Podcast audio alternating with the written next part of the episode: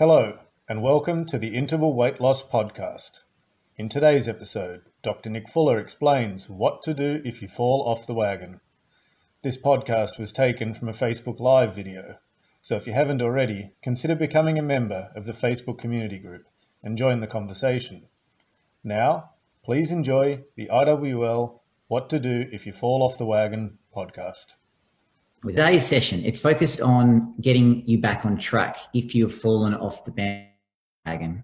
And it's also focused on keeping you on track so that you never fall off. As always, please send through any questions as you progress, uh, and I will either, either answer them during the session uh, or towards the end. So I want to kick off by addressing three main things. Uh, one is the all or nothing approach. Two is the reasons for you signing up to the interval weight loss IWL program. And three is being accountable to yourself. So the first thing is the all or nothing approach. Now, the analogy here I want to use is that of a marathon runner. As we all know, this is an endurance event. You know, a runner carefully plans their run according to their capability. They don't take off out of the gates at full steam only to burn out halfway during the uh, burn out halfway during the race. So they focus on one thing at a time. Initially, it might be getting into that rhythm that they know they can sustain.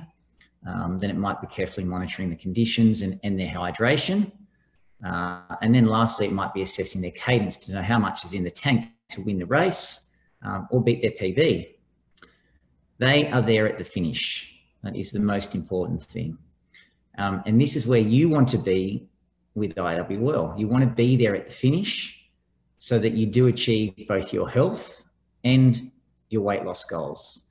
Anyone can come racing out of the gates, um, only to burn out halfway through. And when we put this into context of our lifestyle, we can all abstain from certain foods or food groups um, you know, follow these strict militant exercise regimens uh, for a set period of time. You know, any basically research shows that we can do this for anywhere between four and 12 weeks. You know, hence why all of the big diet programs that you see, the online weight loss programs, are those four, eight, 12 week programs. Um, because it's a period of time when you can go without, um, cut things out, or you can stick to these, stick to these strict uh, routines. So, guess what happens after that? You know, we come racing out of the gates, but we burn out and we give up. Uh, we give in to our cravings, we throw in the towel when it comes to the exercise workouts, and it all ties back to what IWL is about, and that is evolution. We evolved to go long periods of time without food but when they were available, we would gorge. Okay, so you can't actually beat this evolutionary desire to seek out these foods, and you must work with your body, not against it. So, in summary, for this point, I want you to stop for those that are or those that did initially. Um, there are some of you, and there always is in the IWL community. I want you to stop applying the all or nothing approach. You have to pick just one habit, okay, one IWL principle, if it seems too, too overwhelming to apply uh, all six. And you must focus on simply applying just this. After one to two months, um, you pick another principle and you incorporate this into your IWL routine as well. Everyone knows that tortoise and hare parable. Uh, slow and steady definitely wins the race. So think of yourself as that marathon runner. Okay. I don't want you coming sprinting out of the gates. Anyone and everyone can do that. We've been, uh, we evolved to, to go, remember, long periods of time without food. And that was um, required in order to survive. When those foods were then available, we would gorge. Okay. So trust me, you will be thanking me at six or 12 months' time when the habits start to form uh, and your weight is going down. So it's important to uh, stop applying this all or nothing approach. That's the point one that you need to take from this session and seminar today. The second part uh, focuses on, or the second thing I want to address is the reasons for you signing up to the program. And I, I do talk about this in depth in my latest book, which applies to both men, both men and women, despite the title being uh, interval weight loss for women. So I would encourage you, if you haven't already, to go to your local library, well, in this instance, probably organising for it to be delivered, um, or as the sort of lockdown restrictions change, go to your local library and borrow it and read it. There is a lot to learn from it. Uh, and it, it does address uh, a lot of this content I'm going to talk about in this second thing. Now, unfortunately, the majority of us are fixated on weight. Okay, it's the reason we sign up. We want that instant gratification. We want the number on the scales to go down immediately. And when we don't get that result, we give up um, unfortunately, we move back to the dieting world, or we perhaps we even question the integrity of the program because of that simple fact that the weight didn't go down. The number on the scales is still the same. Okay, so for those that um, have put their body through years of stress, through food restrictions, uh, and or dieting, this is even more relevant. Your body will do all it can to hold on to its fat stores. Okay, you're very unlikely to lose weight from the get-go um, if you've been avoiding certain foods, for example, whole, uh, whole grain carbohydrates, which are those healthy foods which you should be including with every meal on the IWL plan. Um, you're also going to see an increase in the number on the scales due to the increase in body water content. So there's many people that have been following some sort of low carb approach for decades um, and when you then introduce these healthy foods into your plan, um, you'll start to feel better. But unfortunately, the number on the scales might go up because of body water content. So you have to ignore that. Um, and it's not actually a change in fat mass. The same applies for those small fluctuations you're getting week to week. If it goes down one week, back up the next, down one week, back up the next, it probably just means you're in a weight steady um, weight maintenance stage. Okay, so what you're monitoring is a trend. Importantly, the best goals oriented. Okay. Everyone needs to set one of these goals, these sort of higher end goals that you write down and you look at every single day. Um, for example, it might be uh, to be healthy so you can see your kids grow old. Okay, you want to feel fit and strong so you can go to the, the playground and pick them up and run around with them. Um, you might might want to feel energetic so you actually feel like getting out the door and um, and and going to work and performing well in the workplace. There's many different reasons or health goals um, or goals you should be setting that are outside of weight. It must not be weight. That fixation on weight and what the number on the scales is doing will not see you succeed. Okay, as blunt as that might sound, you need to set a higher end goal that is focused on what you want from this program, other than just seeing the weight on the number or the number on the scales changing. Of course, um, many of us want that too. Most of the population is struggling with their weight, but that will come if you take that fixation away from weight loss. Okay, so the instant gratification that you're looking for with you know that number on the scales is not going to come with IWL.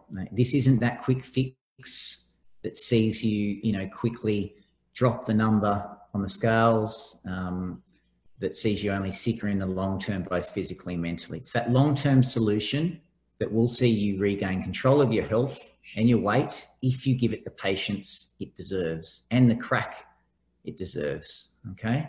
So this also ties into the many of the reasons or identity excuses um, I'm hearing it current from a person's lack of progress on IWL.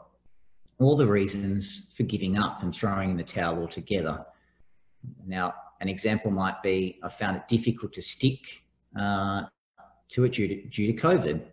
Uh, my activity's low due to the lockdown. I can't get outdoors. I'm finding it hard to stop uh, eating the junk at home because it's it's around me everywhere. These are just identity excuses, and you need to take ownership of your health and your weight and turn these into identity accountability statements.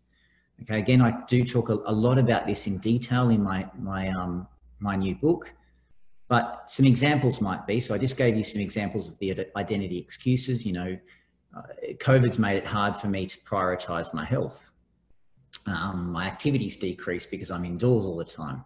Turning these into identity accountability statements uh, might mean might mean you know COVID is allowing me the time to focus on my health and weight.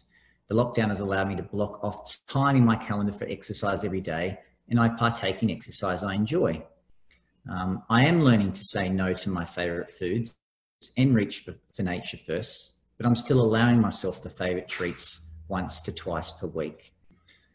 Other common identity excuses um, I often hear from patients from my many years um, of working with patients face to face in, in our hospital clinics, and also community members include, you know, I must have a slow metabolism because I don't eat much and I keep putting on weight.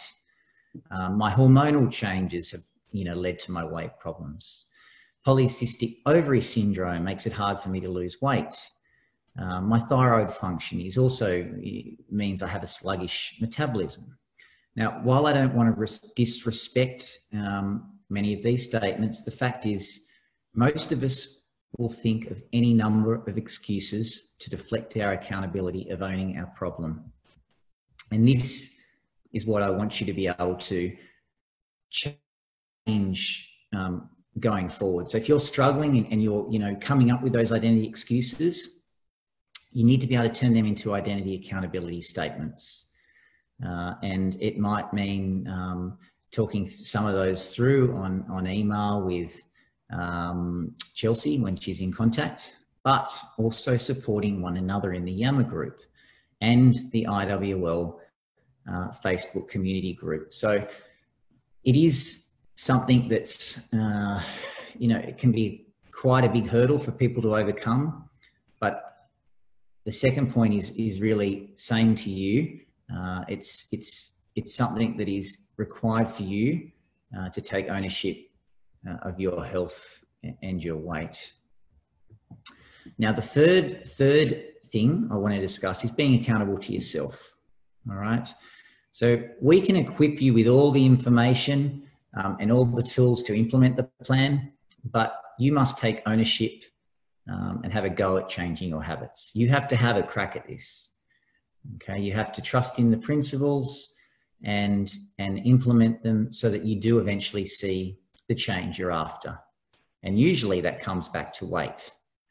Now, someone um, calling and checking in on you every week um, or screaming you in the park to do the exercise is not going to help you long term. All right. Again, that's just a short-term solution. That is one of those four, eight, 12 week programs that is very easy to do. We can all do that. But whether you've had your own experience in the past where you succeeded because someone was, you know, constantly checking in on you or constantly screaming at you, it doesn't work long term. You need to want to change. You need to log in um, to the LRW app every single morning. And I've talked about this before um, set a reminder on your phone uh, or set up the push notifications and tick off the habits from the day before. That will enable you to assess how you went at the end of each week and each month. Uh, you also need to jump on the scales every week. Uh, same time, same day, and you need to enter that data. So telling yourself that you will enter it when the number goes in the right direction is again just another identity excuse uh, and worse still, for those not, not jumping on the scales at all, it's just another excuse for not taking ownership of your actions. Um, so this is particularly relevant now during COVID. You know, you, you, fear all of those poorer food choices you've been making, the reduced activity, that maybe there even reduction in sleep, and you're worried about the number. The number on the scales has gone up because of those poorer health, poorer lifestyle choices, but yet you're not weighing in and you're you're scared by that number. Um, so you you have to take ownership. And as harsh as it may sound, um, again to repeat, you have to log in every day You need to be ticking off the daily habits, even if you're currently focusing only on one or two principles. That's that is perfectly fine. Um, it can seem way too much or overwhelming to implement all six principles from the get-go. And that's why I say pick one or two. Um, the, the, the number on the scales may not go down initially, but weighing yourself and logging your habits is the first step towards success. So, going over those three points, I want you to forget the all or nothing approach. Remember, we evolved to, to um, follow that all or nothing approach for a certain period of time, but eventually, you know, we give in, okay? And you go back to your old ways. That's not the answer to helping you form habits. But secondly, even if you can apply the all or nothing approach, your biology will fight itself. Your body will fight itself and your biology will kick into gear, meaning that you will regain the weight you lost. And again, that's due to evolution in order to protect your set point, to take you back to your start point. The second one, think about the reasons for why you signed up to the program. Now, you obviously want to lead a better and healthier and happier life, um, but you, you need to think about what that goal is. So take the number or focus off the number on the scales and focus on a bigger picture, and that's a health oriented goal. Okay, I gave some examples, um, but take the time to think about what it is you want long term. And then the last one is you need to be accountable to yourself. Someone is not going to be there screaming at you all the time, because again, that ties into the all or nothing approach. You need to want to change. We can equip you with all the tools and all the information, but you still need to log in every single day. And your health is far more important than everything else because without your health, everything else gets will suffer. You know, whether it's your family, your work, relationships. So you need to prioritize health. Often it doesn't take, you know, much time just to simply log in, uh, log those habits once a week, enter your weight. And then each day you're thinking about, you know, if you're starting with one to two principles, great. And then eventually you start implementing all six habits, all six principles. They become a way of life and you um, achieve the weight goals you're particularly after. You will see the change in health from the get go. Okay, whether it's it's improving in cholesterol, improving in energy level, vitality, but you won't always see the weight change you're looking for. So focus on health, and then the weight will come um, as a secondary outcome to that, if not in the first instance.